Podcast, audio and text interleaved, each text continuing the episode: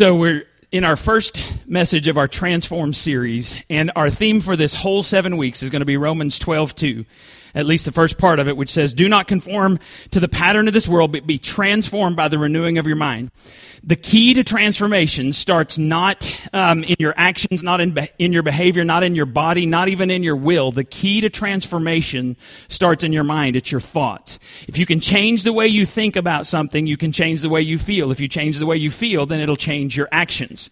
We're going to look at seven major areas of your life. We're going to ask the question, how can I change my thoughts about this area of my life so that I feel differently? If I feel differently, I'll act differently. I'll respond differently. And that's transformation.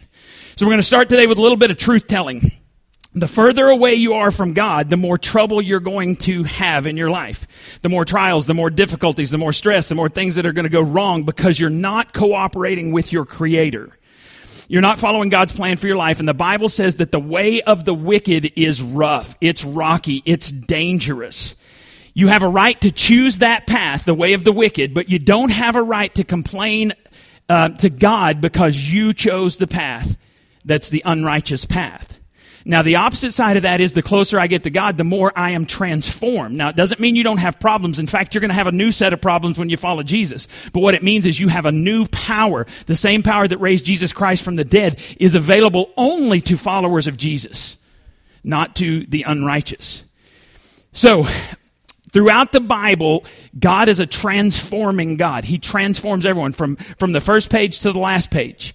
Um, for example, when, when Paul, when the apostle Paul finally met Christ, he was named Saul, God changed his name to Paul, but when he finally met Christ, he was so transformed, he changed from a religious terrorist, chose those words specifically, he was a religious terrorist, into the prophet of love. He wrote the most incredible poem on love ever written in the history of the world. It's 1 Corinthians 13. We call it the love chapter in the 1 Corinthians in that letter because love is patient, love is kind. Love does not um, keep a record of wrongs. From a religious terrorist to a prophet of love, that's transformation. Isaiah, one of my favorite guys in the Old Testament, he was a prophet. Isaiah was depressed.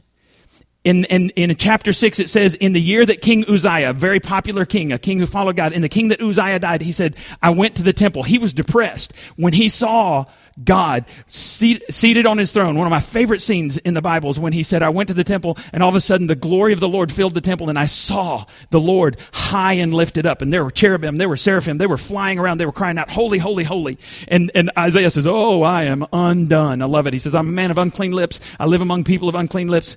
God sends a, a coal from the fire and cleanses him and transforms him. And he says, Who will I send? And, and Isaiah says, Me, me. He goes from being depressed to, I'll go anywhere you tell me, God.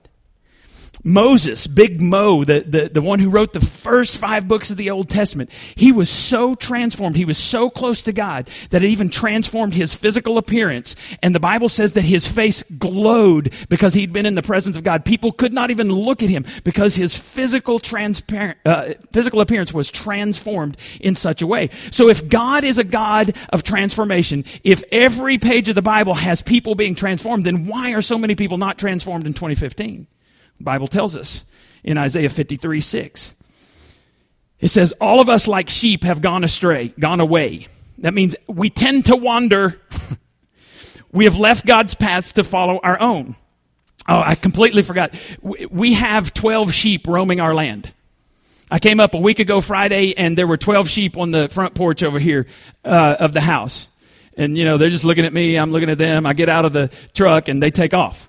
And so three different times. One time they were up here by the, the, the uh, air conditioner in the youth area. And then Thursday, I come out, I'm, I'm doing all my work. I walk out Thursday. There's 12 sheep right here by this door looking at me. They just walk around and they eat and they poop and, you know, they wander. They belong to somebody. They didn't just spontaneously combust out here on our land. They belong to somebody. They wander. And God says you and I are like sheep. And sheep aren't real smart. Sheep will walk off a cliff because they're just not very bright. Sheep will wander into a den of, of wolves or lions because they're just not very smart. They wander. And God says, you're like sheep. So look at somebody and say, God says you're a sheep. Isn't that awesome? He says that because you and I don't tend to stay close to God.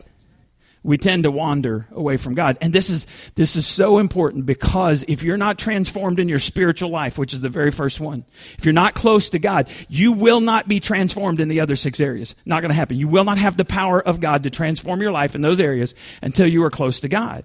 So, if we all tend to wander, the question is, how do I get back to God? That's where we're going today in this whole series. How do you get back to God? And by the way, it doesn't matter if you're a first timer, you've never um, known God before, or if you're 30 years, you've wandered away from God from 30 years, and, and the pathway back to God is the same regardless. So that's what we're going to call this, the pathway back to God. And, and fortunately, we have a story in the Bible that tells us how we can get back to God. And it's a very popular story. You've heard it. It's called the story of the prodigal son. It really ought to be called the story of the loving father because it's much more about the father than it is about the son. So let's get going. Uh, this is in Luke Jesus told them this story. A man had two sons. The younger son told his father, I want my share of your estate but now before you die. How would that go over if you went and said that to your dad? Whatever. Scratch your name out of the will. So his father agreed to divide his wealth between his sons. A few days later, the younger son packed all his belongings and moved to a distant land. Who chose to move, the son or the father? Thank you. And there, there he wasted all his money in wild living. Have you ever been given a gift that you did not deserve whether it's an inheritance or some gift, some lavish gift that you wasted. Okay, three of us.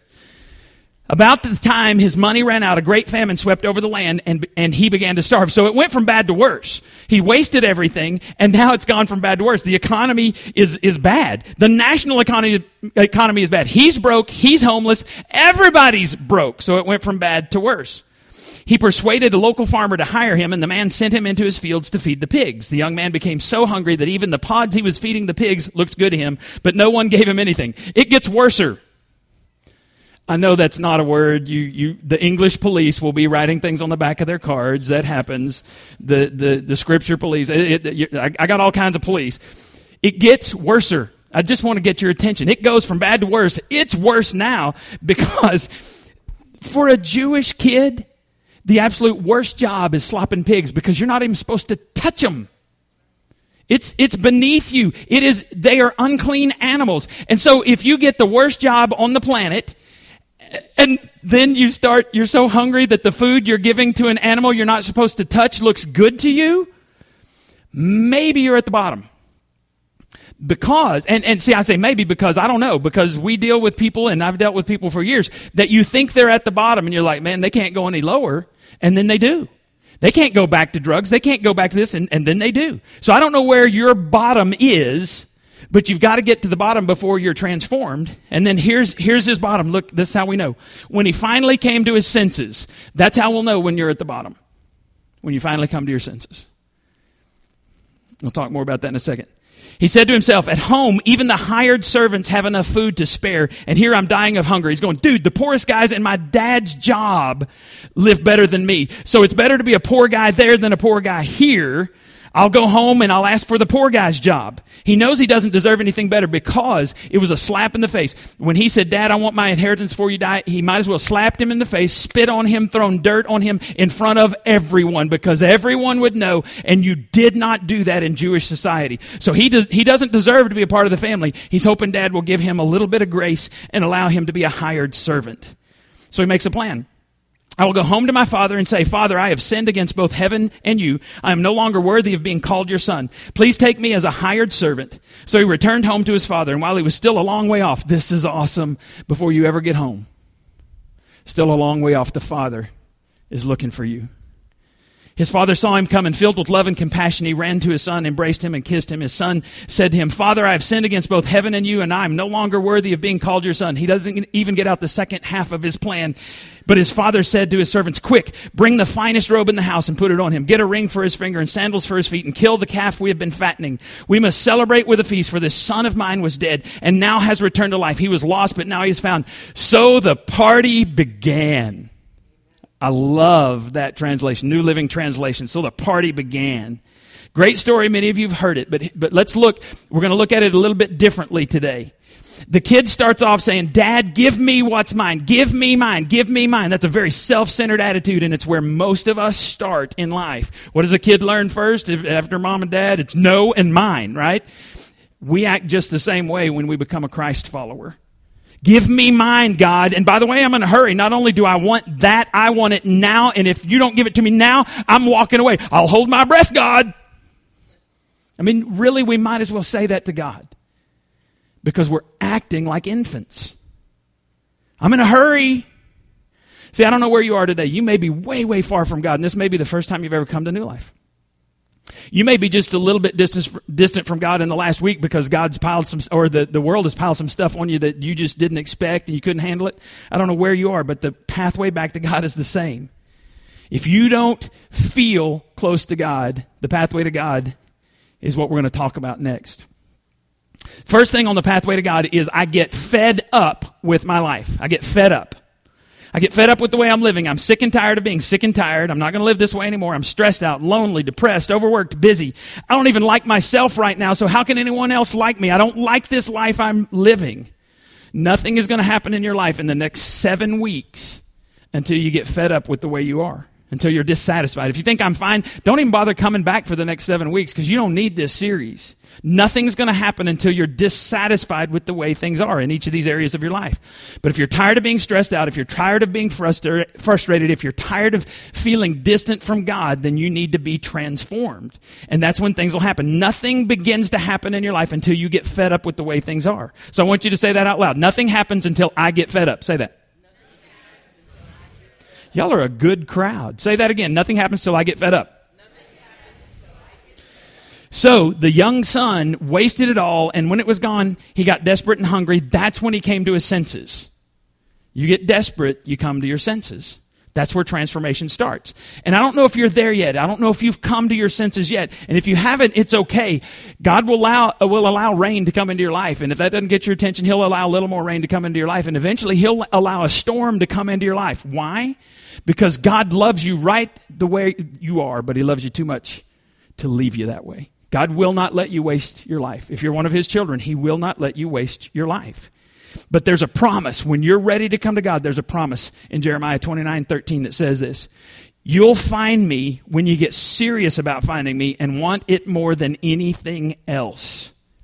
See, God's not going to reveal himself. He's not going to transform himself to people who casually date the bride of Christ. If you come once every six weeks, yay, we're glad you do. Why don't you make it once every three? Maybe that's your spiritual goal. If you read the Bible once every six months, you're not giving God an opportunity. There are lots of other influences in your life that are shaping the way you think, and it's not God because you're not giving God the opportunity. When you read the Bible, it's not about you getting into the Word, it's the Word getting into you. That's why we want to memorize this scripture over these next few weeks. I've got to get fired, I got to get fed up, and then fired up. I got to get fed up with the way I'm living, but getting fed up isn't enough. Second thing, I have to own up to my sin. When he came to his senses, he looked at his life and he said, This is dumb. This is ridiculous for me to live like this. So what did he do? He headed home to tell his dad, I've sinned against heaven, I've sinned against God, and I've sinned against you, dad. He was going to own up to his sin. Nothing happens until you own up. I need to face the fact that I'm not living God's way. I've been doing it my way. And I'm ready to resign God as general manager of the universe. You've got to give up control because control is an illusion. You're not in control. Do you control when your infant goes to the bathroom? No. One time I was dressed in my suit and tie at a former church and I was holding Rachel when she was two years old and Rachel had diarrhea that flew everywhere. Right as I'm walking out the door. That's a blessing. I said, Thank you, Jesus.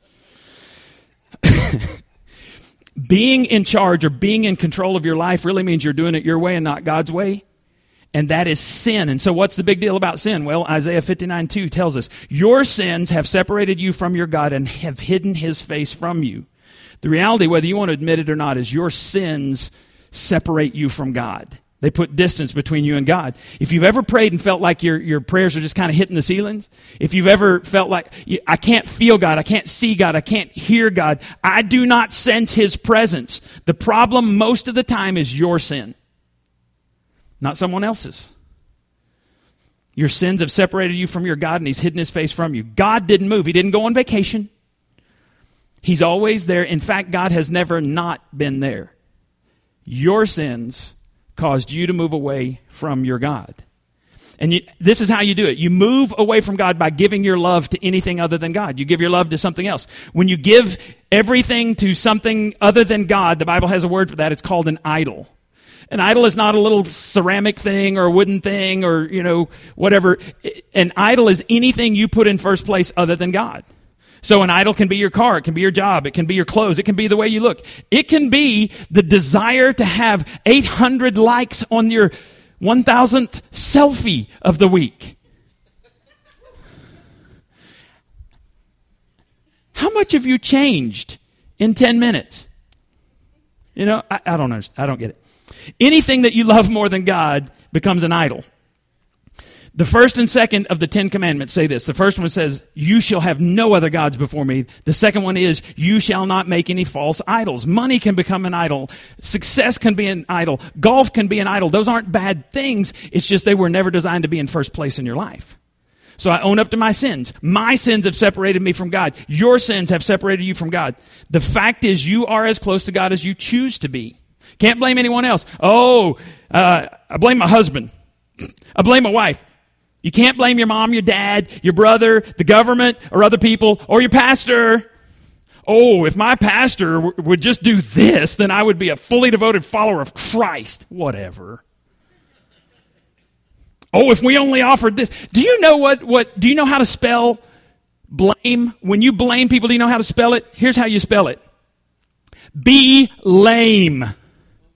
When you're blaming somebody else, you are being lame. Oh, if my husband was the spiritual leader he would be, then I would be on fire for Jesus. No, you wouldn't be. You'd be yelling at him because he's doing something you don't want him to do. You're not in control. Give me that trash. Oh, if my wife or my girlfriend, if my girlfriend were just, dude, God made you to be a spiritual leader. Get off your butt and be the leader. Grow up and own up to your sin. When King David owned up to his, his adultery with Bathsheba, he wrote this incredible thing in Psalm 51. He said, Be merciful to me, O God, because of your constant love.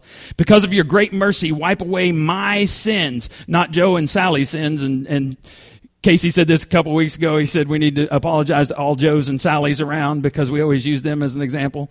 Not Joe's and Sally's sins, my sin. Wash away all my evil and make me clean. I recognize my faults.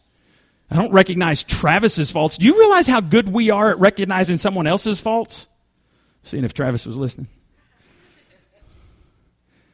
We're really, really good at recognizing someone else's faults and ignoring our own. Something like the log in your eye and you're trying to take that speck out of somebody else's eye. That's actually a pretty funny story.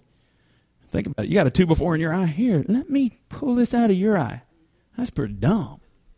We do it all the time because we don't recognize my faults. And what he says, and I'm conscious that I've sinned against you. Recognize my faults means that I own up. When I own up to sin, this is the cool thing. This is what you don't get very often. When I own up to my sin with God, what's his response? Oh, this is this is great. Look what he says in Isaiah 118. The Lord says, "No matter how deep the stain of your sins, I can remove it. I can make you clean as freshly fallen snow, no matter what you've done." Oh, but I, no matter what you've done. Oh, but I did it multiple times, no matter what you've done. This is the stain remover verse in the Bible. God says, no matter what you've done, I can make you look. I can make your. What if you're not a virgin? God can make you a spiritual virgin. What if you've been divorced? God can make your heart pure again so that you can fully give yourself to Him and you can fully give yourself to another human being. God can do that. God says it doesn't matter what you've done. I can make you like freshly fallen snow. This next week, you're going to study seven habits of spiritual growth, but I'm going to give you two more today. The first one is the habit of a regular spiritual checkup. Doctors tell you that, that you need to be checked up regularly, right? Um, praise God, we cu- caught Timmy's cancer early. Why do you want to catch it early? So that you can do something about it. You don't want to catch it when it's all throughout your body. So they tell you you need to have regular checkups. Need to have your blood pressure checked. Need to, need to have your heart checked. I'm at the age now. They tell me I need to have my colon checked. That sounds fun. Yeah. Anyone want to give a testimony? Ms. Yvonne says it is. We'll talk about that later after dinner. Same is true with your spiritual life. The reason you want to be have a checkup is so that you can catch it early and do something about it because sin is like a cancer in your life. If you let it go too long, your heart becomes hard and you wouldn't know God if he came up and spoke to you face to face.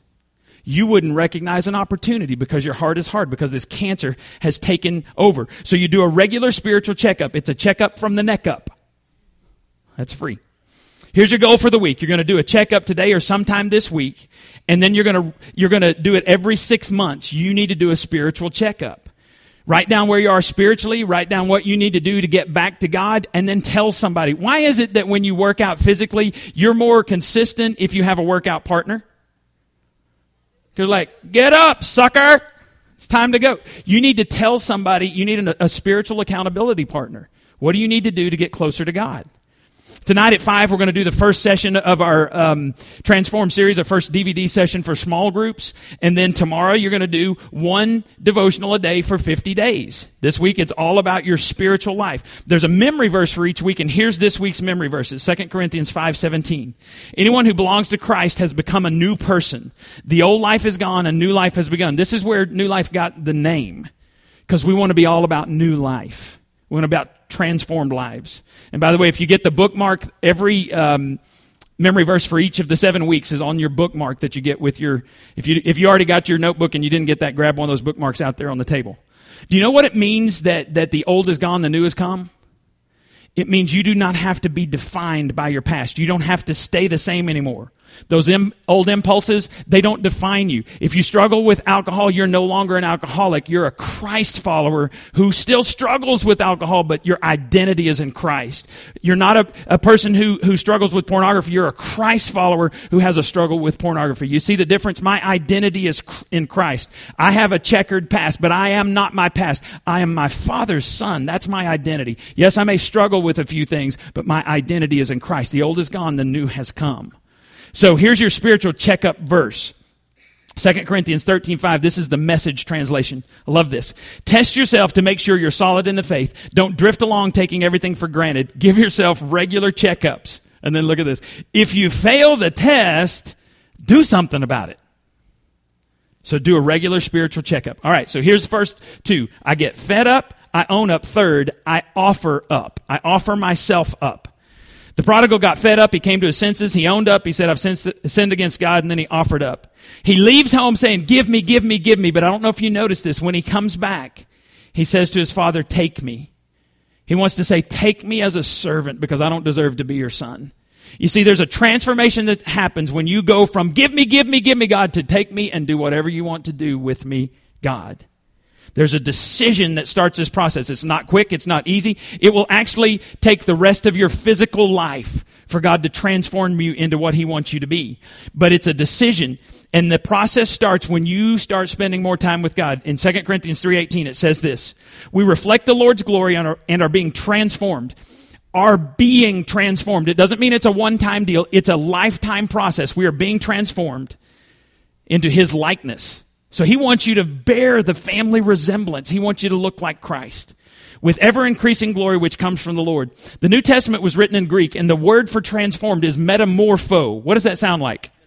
Metamorphosis. What do we know that, that's the classic example of metamorphosis? A butterfly. Is, is a caterpillar, is it very attractive? No. Good. I thought somebody was going to say, yes.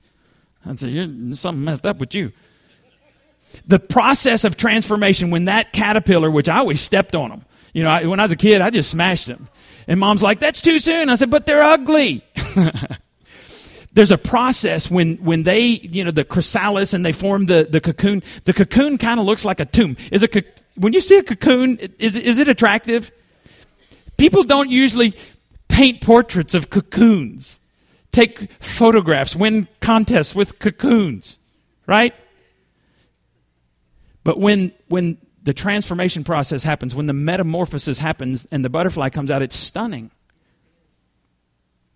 You ready for this? God created you to be a butterfly. He didn't create you to be ugly.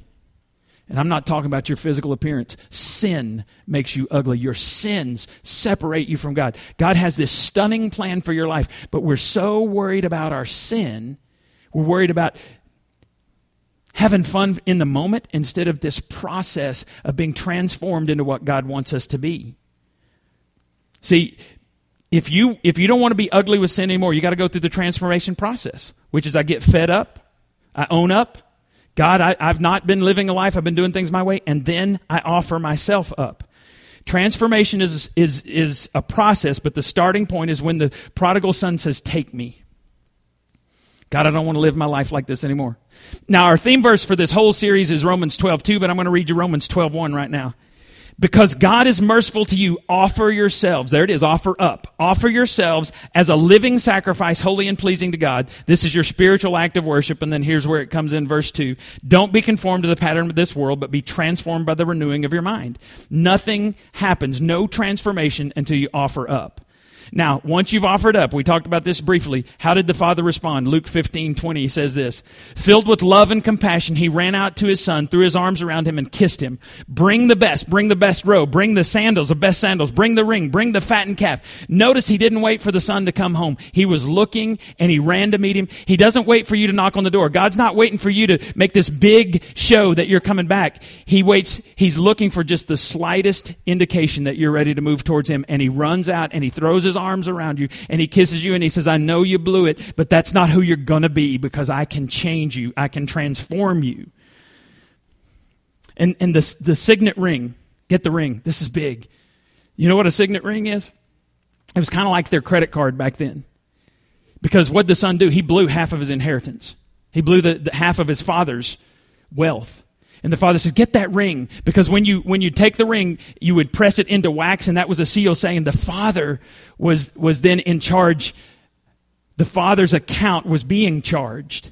And he says, even though you blew it, even though you wasted all of the things I've given you, God doesn't hold you accountable for all the dumb stuff you've done in the past. He gives you a new start. And he says, today can be that new start. He doesn't hold a grudge against you. Now, why would you continue to live the way you are if there's something better? You know, it's like ice cream. I've been suffering without Bluebell. Hannah came to me the other day and she knows this is my language. She goes, Daddy, I need a I need an ice cream run, and and you know I was kind of down because I knew we didn't have any yet. But every time I walk by the aisle at Walmart, I look down there and I'm depressed every time I, I don't see Bluebell. So I said, okay, baby, when when I want to go to Taco Bell, sometimes at t- ten o'clock, eleven o'clock at night, I just need a bean burrito, and I'll go, hey Hannah, and she's like, I'm there. She you know she's my Taco Bell buddy, but she knows that I'm her ice cream buddy. So we go and we look down there, and I'm totally depressed. She gets Haagen Dazs, which is not ice cream. She thinks it's ice cream, but it's not really ice cream. And I look and I say, baby, I just can't do it because I've had the real deal. So I went and bought a Three Musketeers because Three Musketeers helps me deal with my lack of Bluebell, right? Now I did on Friday, I did go to Chick-fil-A and I got a Christian uh, strawberry shake, you know, because those Christian shakes, they're good. And if it was closer, it might help. But, you know, why would you settle? I said, I can't do it. She laughed at me the whole time. I'm like, that's not ice cream. That's not, nope, can't do it. November 2nd, right? November 2nd, that's when it's coming. I'm counting the days. If you knew there was a better way to live, why would you continue to live the way you are? There is a better way. It's called being transformed. So, how do you get the better life? You get fed up, you own up, you offer up. There's one last thing you do I lift up my praise. The Father says, We're going to celebrate. He was lost, but now he's found. So the party begins. Life begins, life is a party when you're transformed. Psalm 68, 4 says this Sing to God, sing praises to his name, lift up a song to him. He is the Lord. For your transformation, you need to start singing in church. Many of you are prison singers, you know, you're behind a few bars and you always have the wrong key, you know. But the Bible doesn't say you have to be good to sing, it says make a joyful noise. Somebody's writing that down. Anybody can make a joyful noise. I read about a psychologist who said this Anytime someone comes to him for depression, the first question he asked them is, Did you sing all the songs at church last week? And if they say no, he says, I want you to go back to church. I want you to sing the songs for three weeks, and then you're going to come back and we're going to talk about that. He understood what happens in your heart and your soul when you sing with other people. He knew there was a, there was a study done by Swedish researchers that, that discovered that the habit of group singing, not singing um, uh, by yourself, group singing does something in your heart and your soul. It's good for you. And in fact, a global study, another study was done that said if you sing at church every week, you live longer. I want you to live longer. So the band's coming up. We're going to sing a song as we finish up today. I don't care if you like the songs. I don't care if it's your style. I want you to sing. And we're going to go back and we're going to sing that, that, uh, thank you, Jesus song. Um, it will lower your blood pressure. It will release endorphins. It will improve your mood. It will build confidence. It will relieve loneliness. It will relieve negative emotions and stress. It kind of sounds like transformation to me, right? So we're going to pray and then we're going to sing. Stand up. God, I thank you for these folks who were willing to do something a little bit different today. Coming early, sacrificing a, a, few minutes of sleep so that they could be in here to worship you. And I pray, God, that this is just the beginning, that we'll have more and more people who will follow after you, regardless of the cost. Change us and transform us. And God, we offer this song to you today as a song of thanksgiving.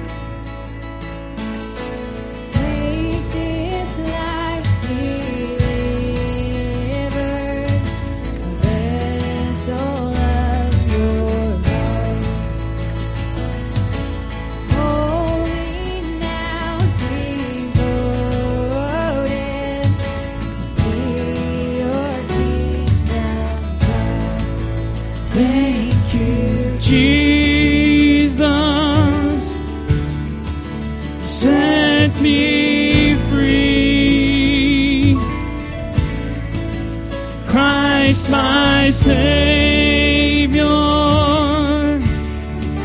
You rescued me. Thank you, Jesus.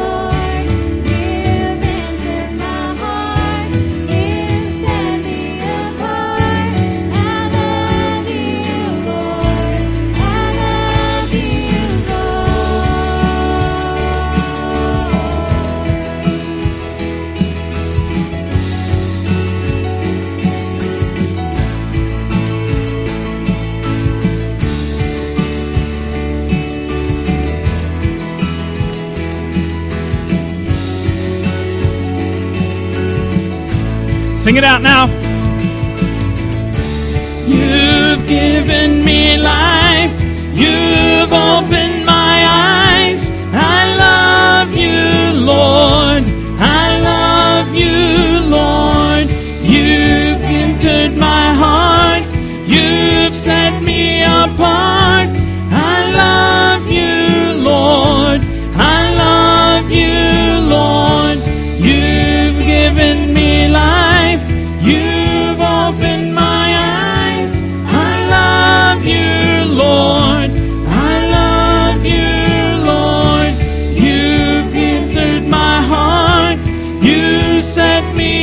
I love you, Lord. I love you, Lord.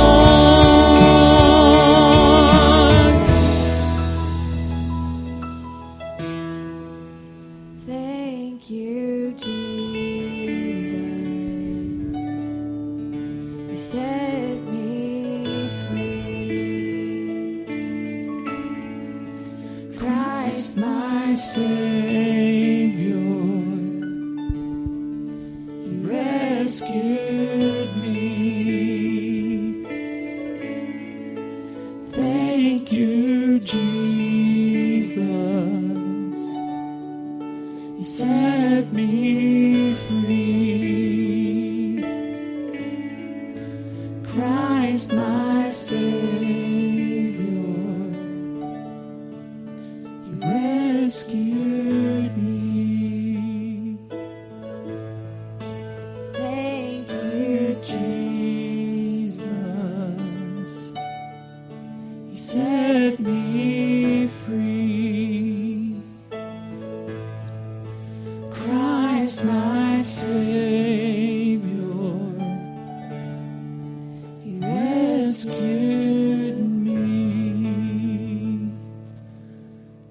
you sense the presence of the Holy Spirit here today. Bring somebody with you next week.